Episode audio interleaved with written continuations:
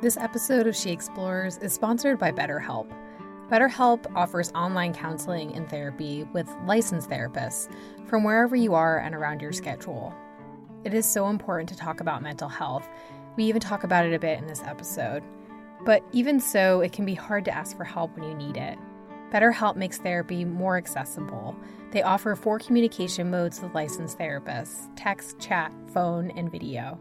And it's easy to change counselors so you can find the right fit for you. We have a special offer for you all. Try BetterHelp free for one week and start communicating with a licensed therapist in under 24 hours. So if it's been top of mind for you, go to betterhelp.com slash explores to get started. That's betterhelp.com slash E-X-P-L-O-R-E-S. And we thank them for sponsoring the podcast. Please note, BetterHelp is not a crisis line, so if you've been feeling suicidal, please call 911 or the National Suicide Prevention Line, 1 800 273 TALK. I'm Gale Straub, and you're listening to She Explores. There's also, you know, just not a narrative for queer young folks that promotes going outside and participating in, in outdoor activities. We hear that time and time again. You know, there were a bunch of kiddos on this queer crew sea kayaking expedition that were like, I didn't know queer people did these things. I didn't know that this was something that was possible for me. It really takes a special young person and then a special group of people to support them to be able to participate in these activities at this stage in, in our culture.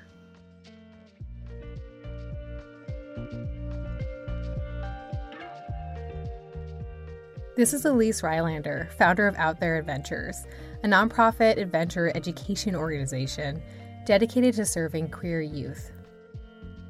Before we get started, I'm about to share something I don't normally share the awkward first moments of a Skype interview. Elise had answered with her video on. I opted for no video. Can you hear me?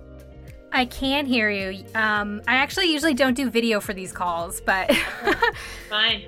Yeah, I mean, I can show you what I look like right now, but. no, that's okay. I asked how she was doing right as we hopped on. Um, doing fine. It's the end of our youth programming season, so just kind of transitioning and focusing on the summit and all that good stuff. Yeah. Oh my gosh. I mean, I'm not I don't want to jump into the interview yet, but my first question for you is really just like how you're juggling everything because from the outside at least, it looks like you have a lot going on. Yep. Elise does have a lot going on. But as it says on the Out There Adventures website, the goal of their nonprofit is simple to empower queer young people through their connection with the natural world. Elise founded Out There Adventures, OTA for short, five years ago. I thought about listing out all the incredible programming Out There does to engage with queer teens, young adults, and take them outside, instilling a love of the outdoors. But I really want to emphasize that it's hard to be a teen and it's hard to be a young adult. But depending on where you live and who you were raised by, it's even harder when you're queer. Elise is opening up opportunities for these queer kids because going outside, spending time on the water, it helped her when she was young. And she really wants to share that with others so that they'll continue to go outside, embrace their identities, and protect the outdoors as they grow older. When I talked with Elise, she was coming off of a kayaking trip with the Queer Youth Conservation Corps, aka the Queer Crew. I just got back from a week long sea kayak camping trip in the San Juans with our partners at Northwest Youth Corps. So they had a teen program where the kiddos were out doing conservation work uh, Mount Rainier for four weeks, and then they came did a week of outdoor education with me. Um, we didn't see any orcas, unfortunately, even though they were in the area. We did see a ton of Dall's porpoise and other marine wildlife. After that kayaking trip, she jumped right into planning the second annual LGBTQ Outdoor Summit, taking place at Nature Bridge outside of San Francisco. It's coming up this weekend, and tickets are still available. If your head's not spinning right now, I'm impressed.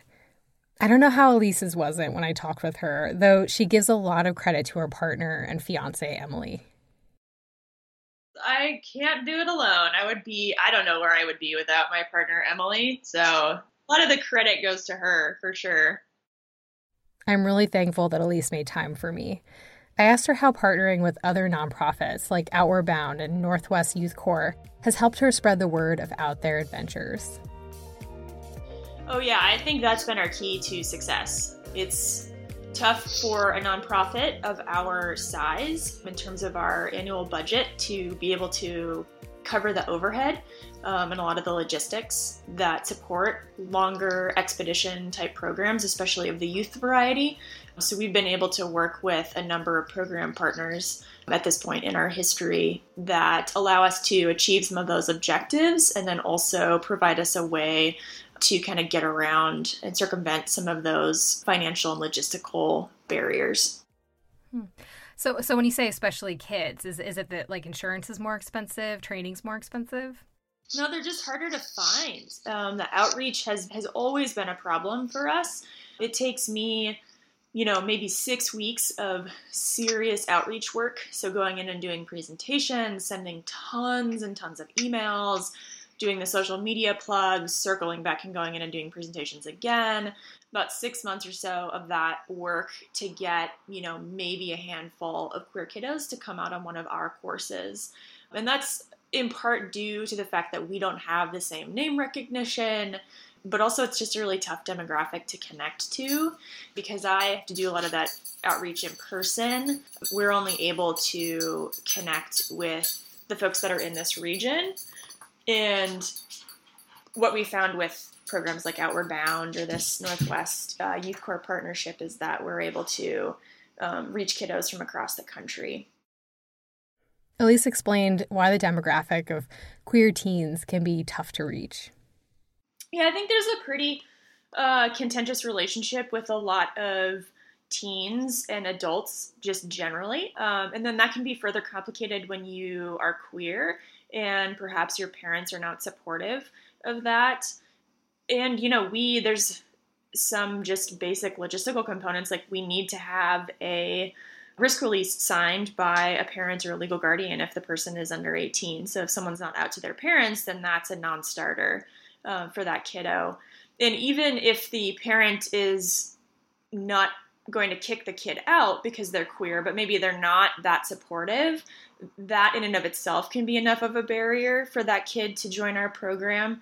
Their parents might be okay with them going to a support group for an hour once a week, but that that might be where it sort of stops. Maybe the parents aren't enthusiastic about them participating in a, a very openly queer backpacking trip or sea kayaking trip so I think that's the, some of the biggest issues that we face. And then there's also, you know, just not a narrative for queer young folks that promotes going outside and participating in, in outdoor activities. We hear that time and time again. You know, there were a bunch of kiddos on this queer crew sea kayaking expedition that were like, I didn't know queer people did these things. I didn't know that this was something that was possible for me. It really takes a special young person and then a special group of people to support them to be able to participate in these activities at this stage in in our culture. I love that you call them kiddos. so cute. I should probably stop doing that at some point. It is a bit infantilizing, but oh no.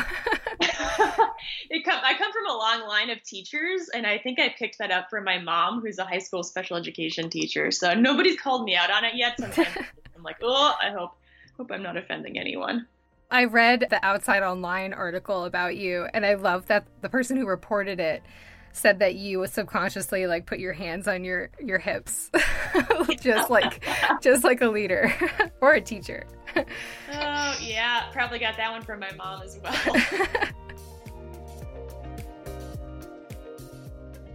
you know, the work that you do is really time consuming, really intense. Are there any like particular kids or, or stories that you tuck in the back of your head for like when the work feels particularly overwhelming?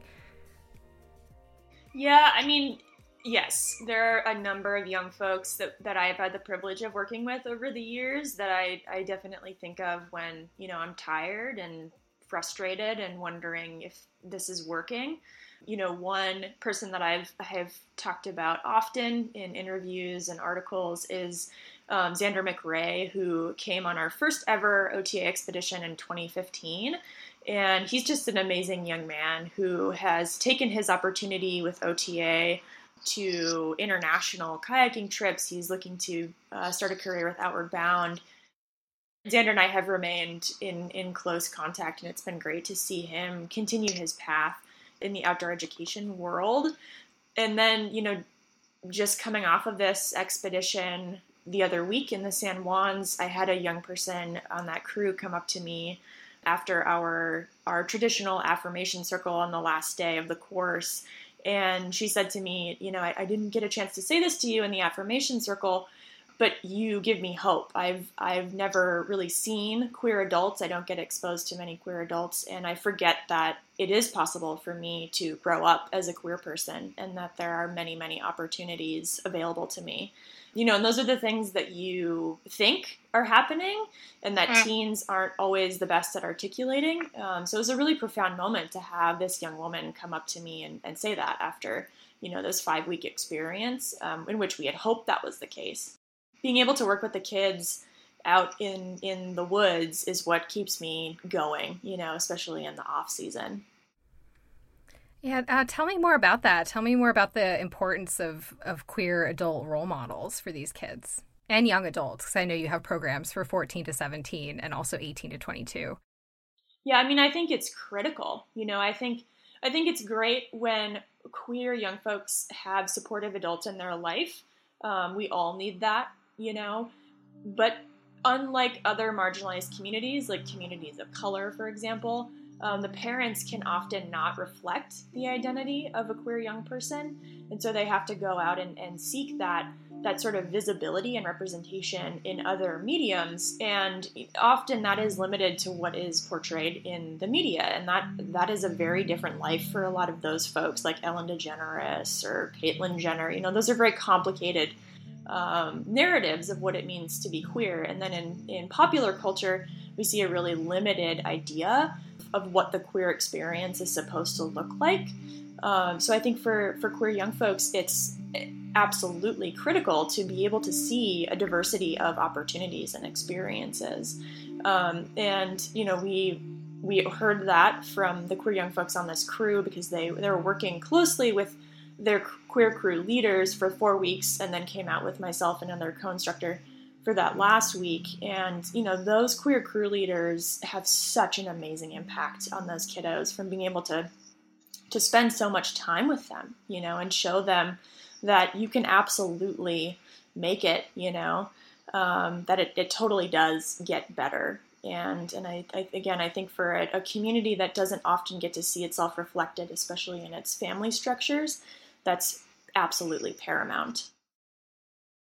And you had an experience of that as a teenager, right? Working at a paddle store. Um, and you grew up in Wisconsin, in the Midwest? Yes. Yeah, I grew up in a very tiny town just north of Madison. And my parents are amazing and have been just phenomenal allies my whole my whole life um, and anything that I've chosen to do and and as well as the rest of my family. Um, but yeah, I, I, the town I grew up in only has 2,000 folks. There was maybe one out woman that I was aware of, um, but I didn't have any interactions with her growing up. And and so when I started working at Rutabaga Paddle Sport Shop in Madison when I was 16, um, that really gave me an opportunity to to meet a whole variety of, of other types of people, um, including a bunch of, of out gay women. One in particular, Mo Kappas, who's the chair of my board and has has become a dear friend of mine. Um, we met when I was 18, um, and she became my boss when I was a program instructor at Rutabaga. And yeah, I'll never forget the day that I met Mo. It was uh, it was like a whole world had been been opened up to me. In OTA, Role models take the shape of LGBTQ guides and instructors, as well as mentors in the Summit Mentorship Program out of Seattle and the California Bay Area. And as it says on Out There's website, you can't be what you can't see. We'll learn more about Elise and out there adventures after this. This episode She Explores is brought to you by Bombas. Since I've been oversharing in this episode, I've got to admit, I used to have a very different relationship with socks than I do right now. I never cared if they matched. I'd buy them from the pharmacy, and I mysteriously lost them all the time. But I love wearing matching bombas, hiking, exercising, editing this podcast. I wear them every day. They're incredibly comfortable and cozy, especially now that fall has arrived. And that comfort is intentional. Two years of research and development has led to multiple improvements of the sock design, performance, and comfort. I feel like I'm treating myself a little better when I put them on. It reminds me of coming back to a made bed at night instead of the crazy nest I used to return to. Maybe I'm growing up a little bit, but not too much. And for each pair of socks that they sell, Bombas donates a pair to a homeless shelter. I like thinking that someone in need gets that little bit of self care that they deserve too. She Explores listeners will get 20% off their first order. Go to bombas.com slash explores and use the code explores when you check out. That's B O M bas.com slash explores. Use the code explores at checkout for 20% off your first order.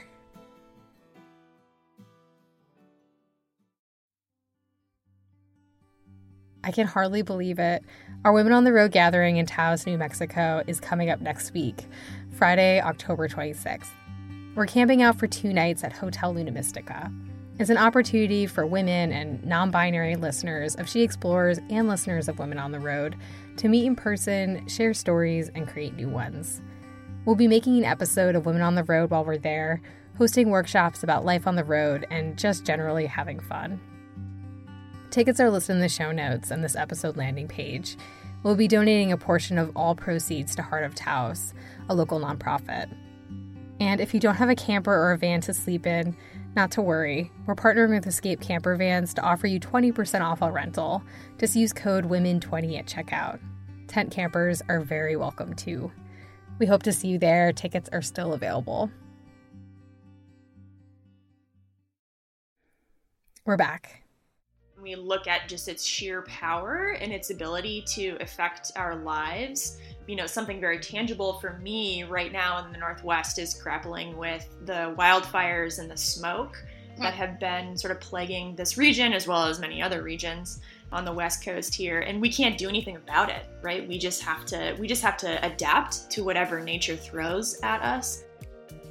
Elise believes that nature is a disruptive force one that holds a lot of lessons for queer youth. And it can can keep us humble right? And and can always remind us that we need to remain fluid and nimble otherwise we aren't going to be successful.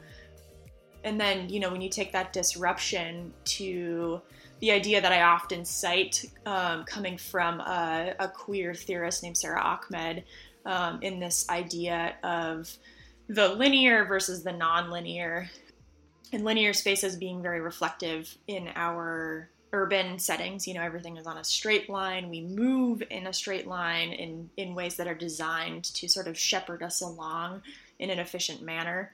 Um, our buildings are built on 90 degree angles. We we sort of prize everything being on the straight and narrow in urban spaces, um, and then you, which is so can be a pretty oppressive uh, space for queer folks to be in, since our identities do not move in sort of that linear fashion um, but instead kind of bounce all over the place. And then we go out into the natural world, and you see the natural world being prized um, and respected because it is so in opposition to urban spaces, right? It's physically impossible to move in a straight line because you're always having to step over something. so it's a place to see our queer identities be represented in the physical world.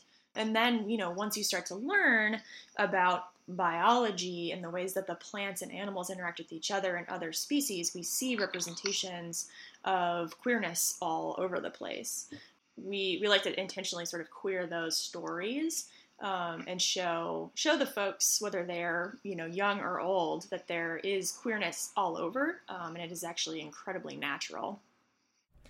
And is that something that you do towards the beginning of, of a trip through orientation? Oh yeah, I mean we like to pepper it in, you know, whenever whenever we can, um, and then we have some sort of specific moments that we incorporate in in any activity um, that's taking place outside. With the youth programs, we usually run them through uh, what we now call the Queero's Journey, which is an adaptation of the hero's journey, that sort of uh, typical narrative arc, and um, something I found years ago called the six stages of queer identity development. And so we have them think about their experience as, you know, the, the hero or the queero in the outdoors as well as in, you know, their own life. Um, and it kind of helps connect those skills that they use to move through a challenging experience, like being outside and dealing with all of those elements, to the challenging experiences that they have back home being a queer person. Oh, I love how those lessons make them more comfortable in the outdoors and in themselves. Yeah, I always tell the kids that I have higher expectations for them in in those outdoor settings because I know that they have had to cultivate resilience in a way that many of their peers have not. Uh, because of their queer identity, and the same goes for any marginalized group of young folks. You know, you when you have to experience oppression, and when you're faced with that every single day, you do cultivate skills um, that maybe your more privileged peers do not. And that makes you more successful in tough experiences like dealing with the rain and the cold and bugs.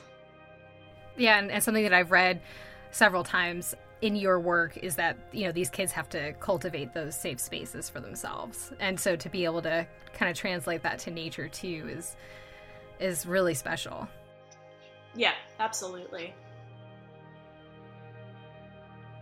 how do you like respond when if someone tells you that everyone is accepted in nature? Like what what kind of reaction do you get to a statement like that? Well i would say everyone is accepted by nature as a thing that is you know different from ourselves. Um, so it's not the natural world that it needs to be made more inclusive. It is already inclusive. It's the people who need their attitudes to be changed. You know, it's the people element that is the most terrifying for me as a risk manager when I have a group of queer folks, especially queer kids, out in in the backcountry, right? I'm scared about what's going to happen or be said at the trailhead or at a campground.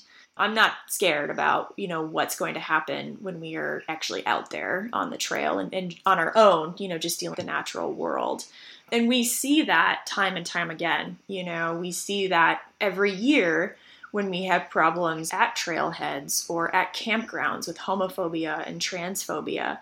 You know, I, I get that sentiment uh, from folks, but I, I also then call into question how aware that person is of what is actually happening. And, and it implies that that person is coming from a pretty remarkable place of privilege to not understand that that's a quaint idea, but that's just not our lived reality yet.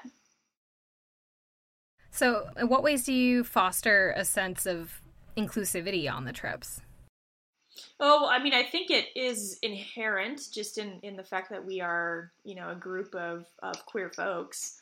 And we, we always try to toe the that line between wanting the kids to have an experience in which they get to open up to each other um, and themselves and the instructors. Um, you know, but also wanting to be mindful of the narrative in the queer community um, that can be pretty negative, you know, pretty full of darkness, pretty ominous. I think that there there is, I don't think I know there is a lot of depression and anxiety and homelessness and substance abuse and suicide attempts in the community. And so those can be the things that we focus on. Uh, I think a little too much. So, you know, we try to honor those lived experiences of the young folks that come to our programs, uh, while also, you know, trying to remind them that they are immensely powerful and can can achieve whatever it is that that they want to, and that they do have support systems. We achieve that through your standard programming that you would find in, in any outdoor education program that cultivates connectedness and communication and team building and all of that good stuff. But I, I, think a lot of that just comes organically from the young folks that we have and the instructors because we're all brought there for a particular reason. Is there something that you do hope? And I know you said earlier in the conversation that it was great to hear that one of the kids had a really positive experience with you as like a role model. Um, but is there anything that you hope that they take with them, you know, after either a day or a multi-day trip? Oh yeah, I mean, I I hope that they want to continue to go outside. You know, I think that we we are in a pretty terrifying time as it comes to um, environmental stewardship and I think that we need all hands on deck, you know. So I, I, think in order to be successful in making sure that our planet's natural resources are not completely depleted in the very near future, we need folks of all varieties to be engaged and have a stake in what goes on with our natural world. So I hope that they deepen their appreciation, you know, for the planet and then I, I also hope that they can identify at least a few more folks that they have in their corner. And I think that we're pretty successful on both fronts. And then, you know, I obviously hope that they remember how to do a draw stroke or any of the technical skills that we teach them so that they can continue to do those things, you know, beyond that experience. But my biggest objectives or hopes are that they grow their sense of community and their sense of place in that community and also deepen their love for the natural world. Hmm. Is it is it hard at the end of, you know, if it's a week, is it hard to let them go? Yes, absolutely. And I as we get bigger and bigger and I, I lose the ability to stay in touch with them, um, you know, that's that's a, a, bit saddening as well because I just am not quite sure, you know, what's going on with them. Um, like I used to to have a better finger on the pulse of when we were a little bit smaller. But you just have to you have to hope that they're doing all right. And and you know the the great thing about this line of work is that years later you know i could get a random email from someone about some amazing thing that they've that they're doing with their lives now. So i kind of i kind of look forward to that potential in the future. Hmm. oh that's really lovely. You know you talked about growing bigger and the way that out there is partnering with other nonprofits who are better able to to finance certain things or have the logistics to to do certain things. What are some of the hurdles for you for, for growth for out there?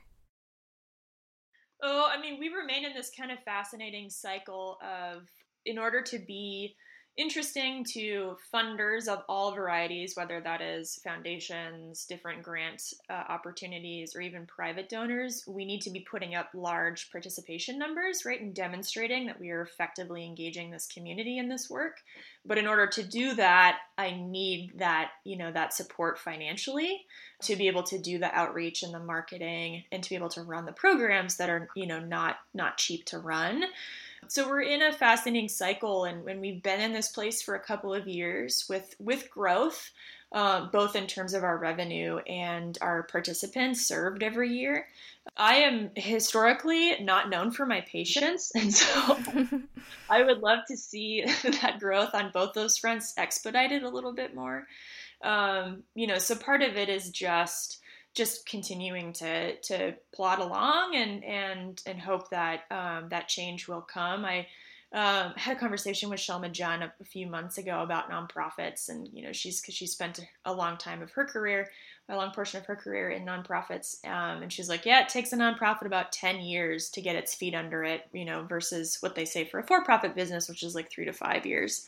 Then I'm definitely feeling that reality because we are in technically year five, and um, we still have a long way to go to reach what I feel like would be good financial sustainability. Is your vision for out there to be a more recognizable name nationwide? Oh, I mean that would be fantastic. I think the we're in an interesting place with with the organization um, in that we've been around for you know five years or so, and so we are we're looking ahead um, to the next three to five years through that sort of strategic plan lens. Um, and I think that there are so many possibilities for us. Um, and I, I always joke that I'm going for global domination. So I would love to see OTA become as recognizable as Outdoor Afro or Latino Outdoors or some of these other folks that are doing amazing work in this space. Um, I also, the pessimist in me, uh, wonders what the longevity of that is. Um, and it's interesting to talk to different folks in this work and get reactions from people that are like, "Oh no, you'll you know you'll definitely need to be around for the next 20 to 25 years. The society's not changing that fast." But then I work with young folks, and not not just queer young folks, but um, anybody who is you know under the age of 20 right now, and their whole worldview is so different.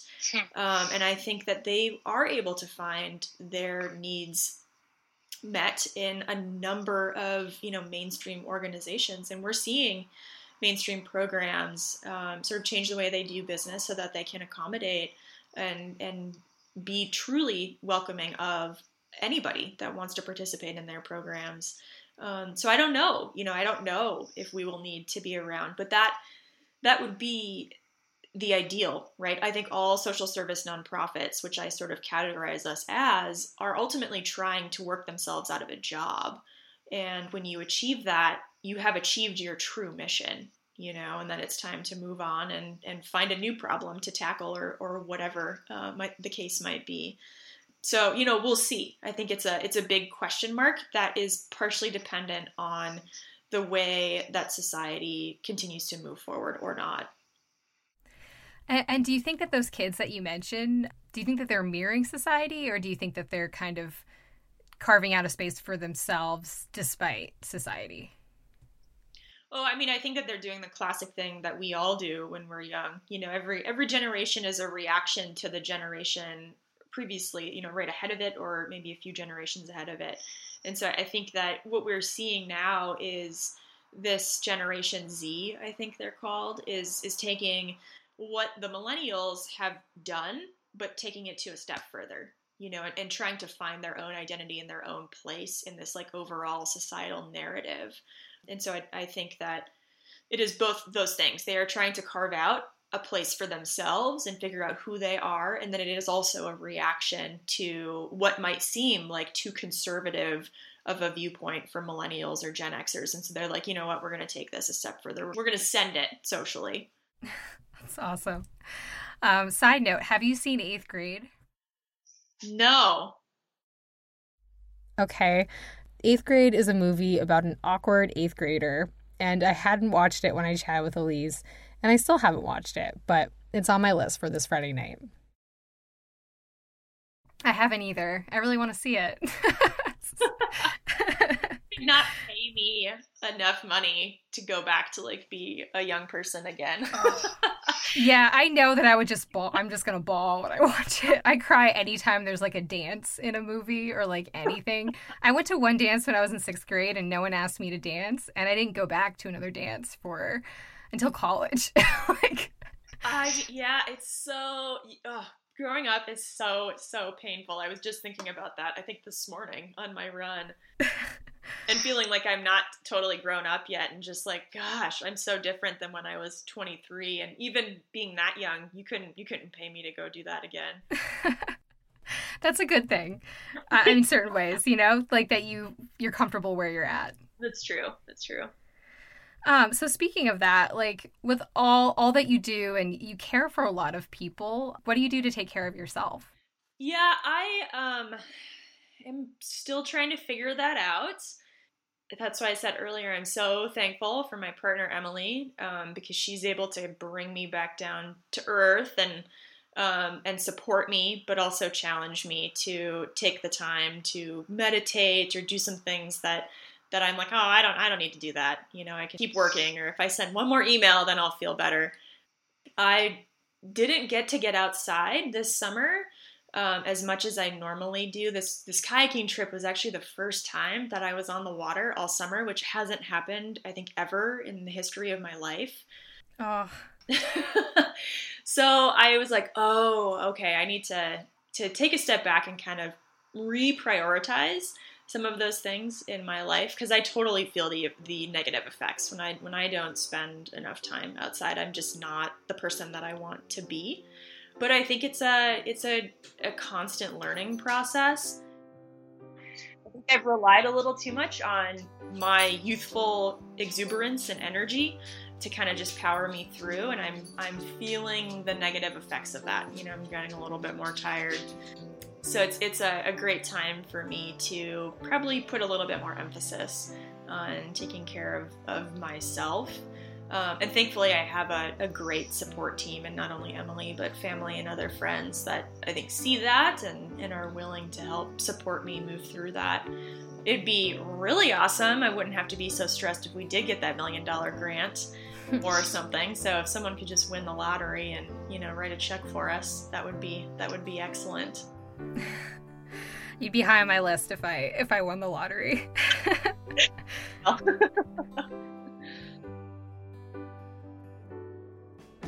In the meantime, the second annual LGBTQ Summit is just around the corner, happening this Friday at Nature Bridge near San Francisco. Uh, so this year, we are looking to, to sort of build upon that awesome momentum, and we are expanding it to three days. So we'll have uh, two and a half full days of programming. It's going to be at the Nature Bridge Golden Gate campus, um, which is down in the Marin Headlands. It's a beautiful space. We're super excited to be there. They've been amazingly supportive. And we've got um, some of the same folks from last year are going to be participating and supporting. So we've got brand names like Patagonia, REI, Sue Rechner, the CEO of Merrell, is going to be speaking. Hip Camp's going to be there. Um, and then we have lots of folks from the conservation and outdoor education world. Um, the Wilderness Society is a huge sponsor of us again this year. My co-organizer Hannah Melvin um, is an employee with them and has been doing great work over there. And we're stoked. I think it's going to be a fantastic event. Um, it's open to queer folks and allies, um, which is sort of different than some other identity specific events that happen in the industry. And we made that intentional choice because I think that the queer community and the narrative about queer equity in the industry is a little bit different than some other uh, marginalized communities. And so I think it's important for allies to be a part of that process. Um, there's also we're just also really rep- underrepresented in positions of power, and so I would I would like to have the you know straight cisgendered white dude executive in in the conference and in the space and actually learning something that he can take back to make change versus not having that person there at all. But we at the same time are going to be offering spaces for folks to come together around specific identities so we'll be caucusing uh, the majority of the day on Friday, and I'll be running uh, workshops for those allies um, so that they can move through the rest of the experience um, with that allyship intentionality in mind so that they aren't doing um, any undue emotional labor on the queer participants that are there to gather, you know, around community. So we're super excited. It should be a really fun event.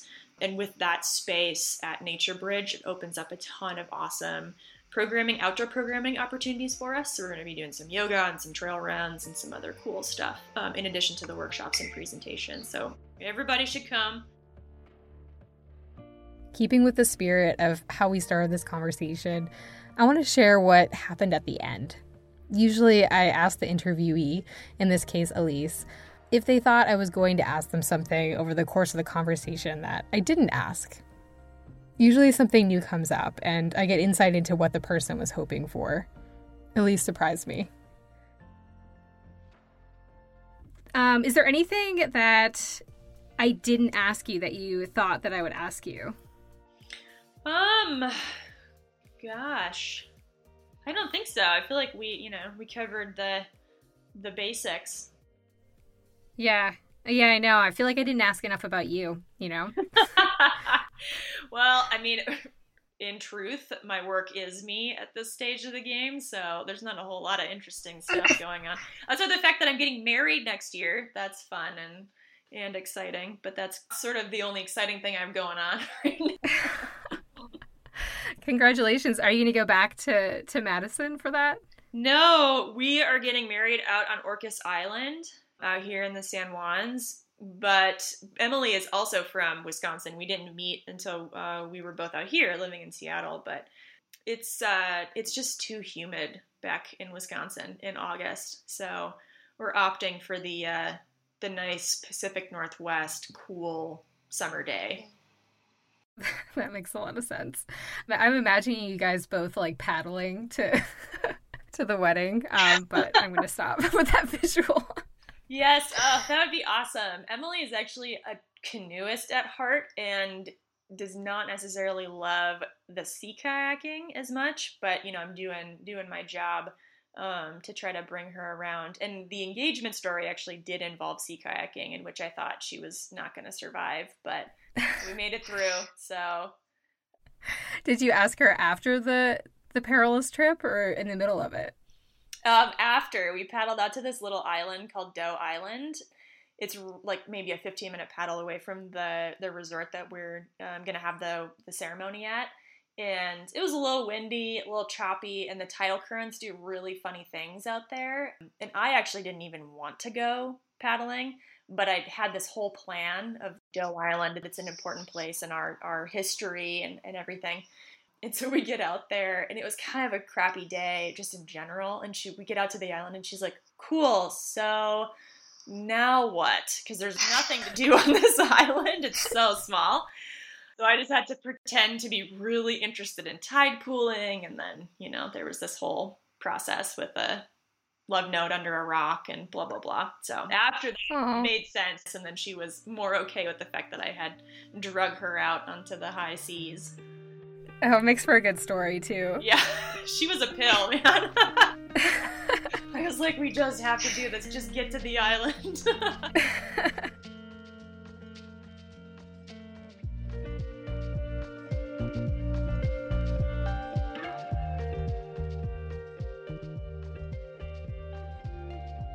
Big thank you for Elise to taking time out of her busy schedule to talk with me. You can learn more about Out There Adventures at outthereadventures.org and learn more about the LGBTQ Summit by going to the link in our show notes. Thank you to our sponsors, BetterHelp and Bombas.